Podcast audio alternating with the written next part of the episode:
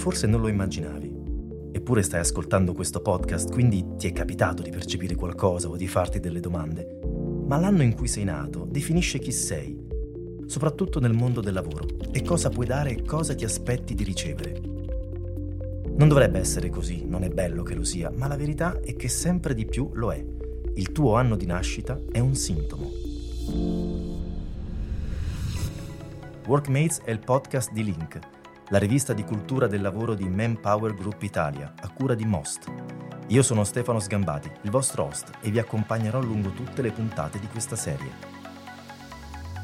Il panorama sociale e culturale con cui si cresce è rilevante ed esercita, anche se in modo non uniforme, una sua influenza, dice Vincenzo Marino, autore della newsletter Zio e di Sei vecchio, i mondi digitali della generazione Z, edito da Nottetempo uno dei massimi esperti di una materia impossibile e insidiosa che potremmo riassumere in spiegare i giovani ai vecchi.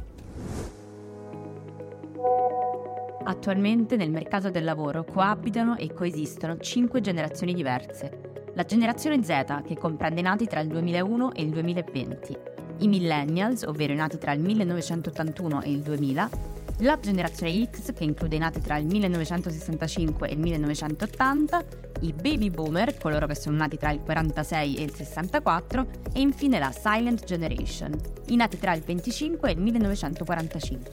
La maggior parte di chi appartiene a quest'ultimo segmento si trova oggi in pensione. Comprendere le caratteristiche e i tratti distintivi di ognuna di queste generazioni è fondamentale per poter creare un ambiente lavorativo inclusivo e soddisfacente per tutti. Capiremo infatti che le differenze non si fermano solo a quelle che possono essere le modalità di confronto e di approccio, ma si ramificano poi in quello che ognuna di queste generazioni cerca nel proprio lavoro. Io sono Carolina Sansone di Talking Pills e durante questa prima puntata di Workmates vi porterò alla scoperta di alcune testimonianze che il nostro canale ha raccolto. Sono storie di ragazzi e ragazze che stanno approcciando il mondo del lavoro, ma anche di professionisti più esperti che condividono le loro osservazioni.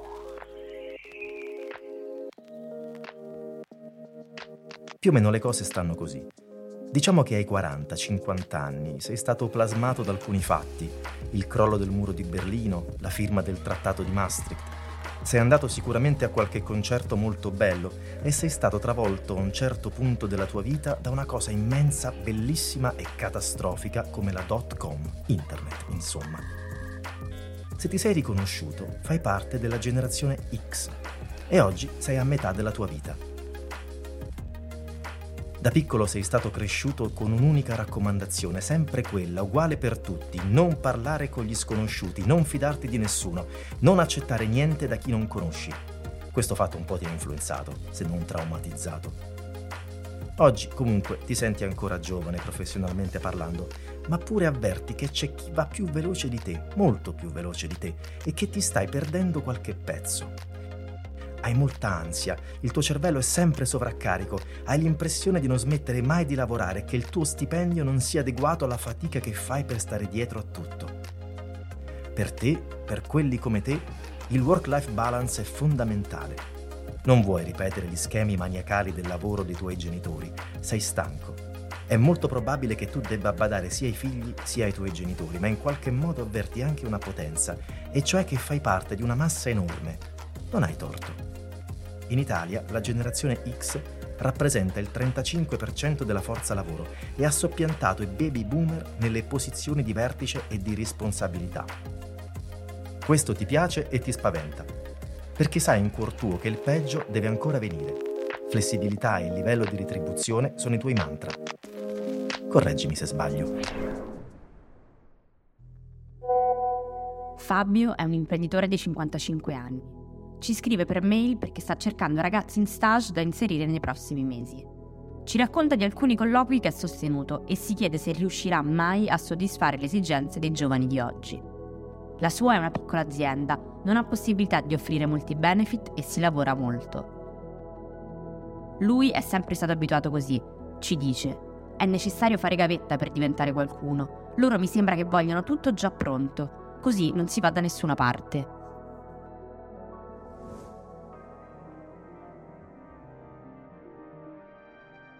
E se di anni ne hai 30? 38? Guardati, Ancora non hai capelli bianchi, il fisico regge e non ti fa fatica definirti un tipo competitivo. Anche a te sarà capitato di vedere qualche concerto molto bello, anche se meno bello della generazione che ti ha preceduto. Ti alleni a casa seguendo un personal trainer in remoto. Hai in mente solo i risultati. Il risultato è quello che conta, solo il risultato. Conseguire degli obiettivi, fare bella figura, farcela. Hai dimestichezza con la violenza, con le accelerazioni psichedeliche di internet, dei social network. Fai parte dei cosiddetti millennials e si prevede che tra un paio d'anni la tua generazione arriverà a rappresentare ben il 75% della forza lavoro in tutto il mondo. Non te la sei passata bene ultimamente. Voi siete quelli più colpiti dalla crisi occupazionale indotta dalla pandemia. O peggio, molti di voi hanno iniziato la carriera nel mezzo della crisi economica globale del 2008. Difficile scegliere il male minore, vero? Stai sempre a pensare ai soldi e ci sta. Statisticamente il consolidamento della situazione finanziaria è una delle principali preoccupazioni dei millennials. Secondo il report di Manpower Group sulle tendenze del mercato del lavoro per il 2023, presentato allo scorso World Economic Forum a Davos, il 42% dei professionisti di questa generazione vorrebbe migliorare il proprio work-life balance. Veronica lavora come freelance da 7 anni, dopo 5 in un'agenzia creativa.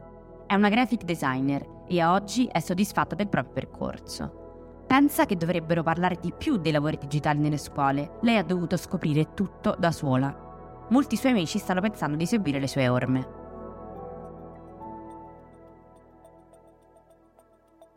Hai una ventina d'anni, sei della generazione Z, la più indefinibile, fluida, globalizzata iperconnessa. La tua adolescenza, o perfino infanzia, è stata travolta da alcune catastrofi, epidemie, guerre. Sei una novità assoluta per l'umanità perché sei stato allevato da schermi più che da altri esseri umani. Internet per te non è un altro luogo, un'alternativa alla realtà, un'evasione, e non ha niente di virtuale. Internet per te è il mondo, solo un'altra stanza in cui abitare.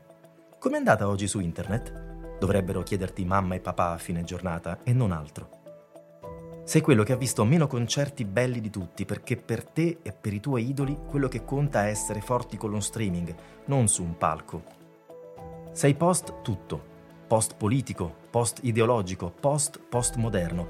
Sei anche post tecnologico perché non fai più telefonate. Se proprio devi comunicare, mandi vocali o scrivi messaggi e anche la tua scrittura è diversa da quella di chiunque altro. Poche parole, molte immagini.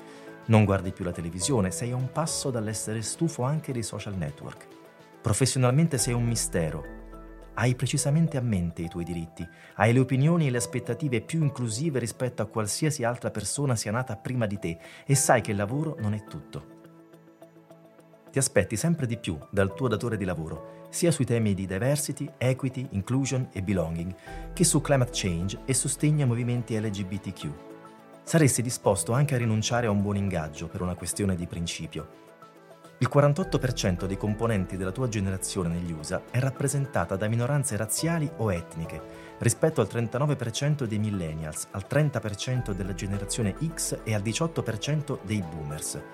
Insomma, nessuno come voi fa parte del mondo. Secondo la ricerca di Manpower Group citata in precedenza, entro il 2025 voi della generazione Z rappresenterete il 27% della forza lavoro globale.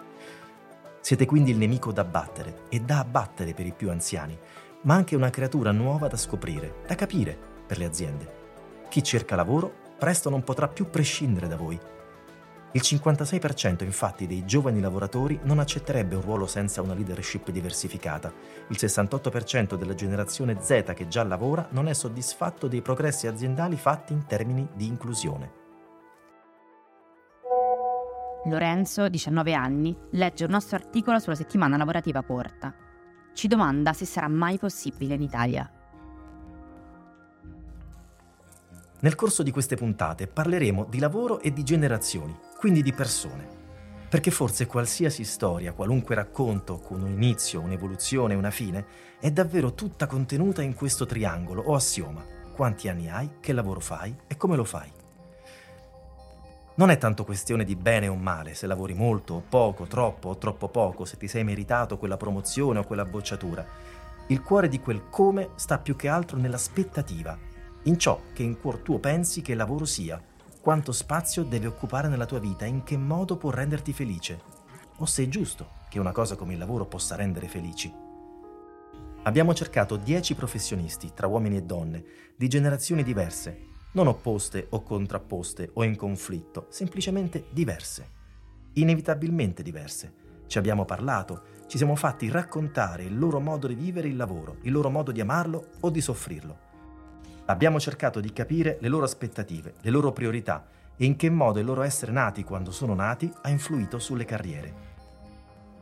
I temi sono tanti, la post-pandemia, l'occupazione e soprattutto la disoccupazione femminile, le pensioni, la flessibilità, la produttività, la stabilità, la paura di perdere il lavoro, la settimana corta, lo stress, il burnout, il multitasking, la realizzazione.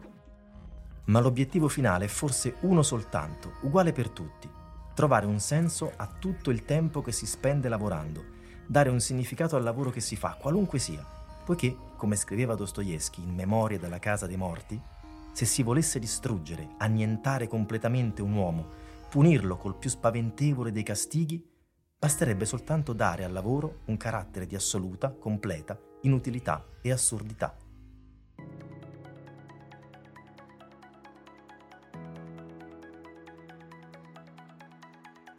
Workmates è un podcast di Link, la rivista di Manpower Group Italia. La produzione è di Most, l'agenzia creativa di studio editoriale. Direzione di Serena Scarpello. Scrittura di Benedetta Albiero e Stefano Sgambati. Post-produzione e montaggio di Endrit Mohametai. Le fonti dei contributi audio sono indicate nella sinossi.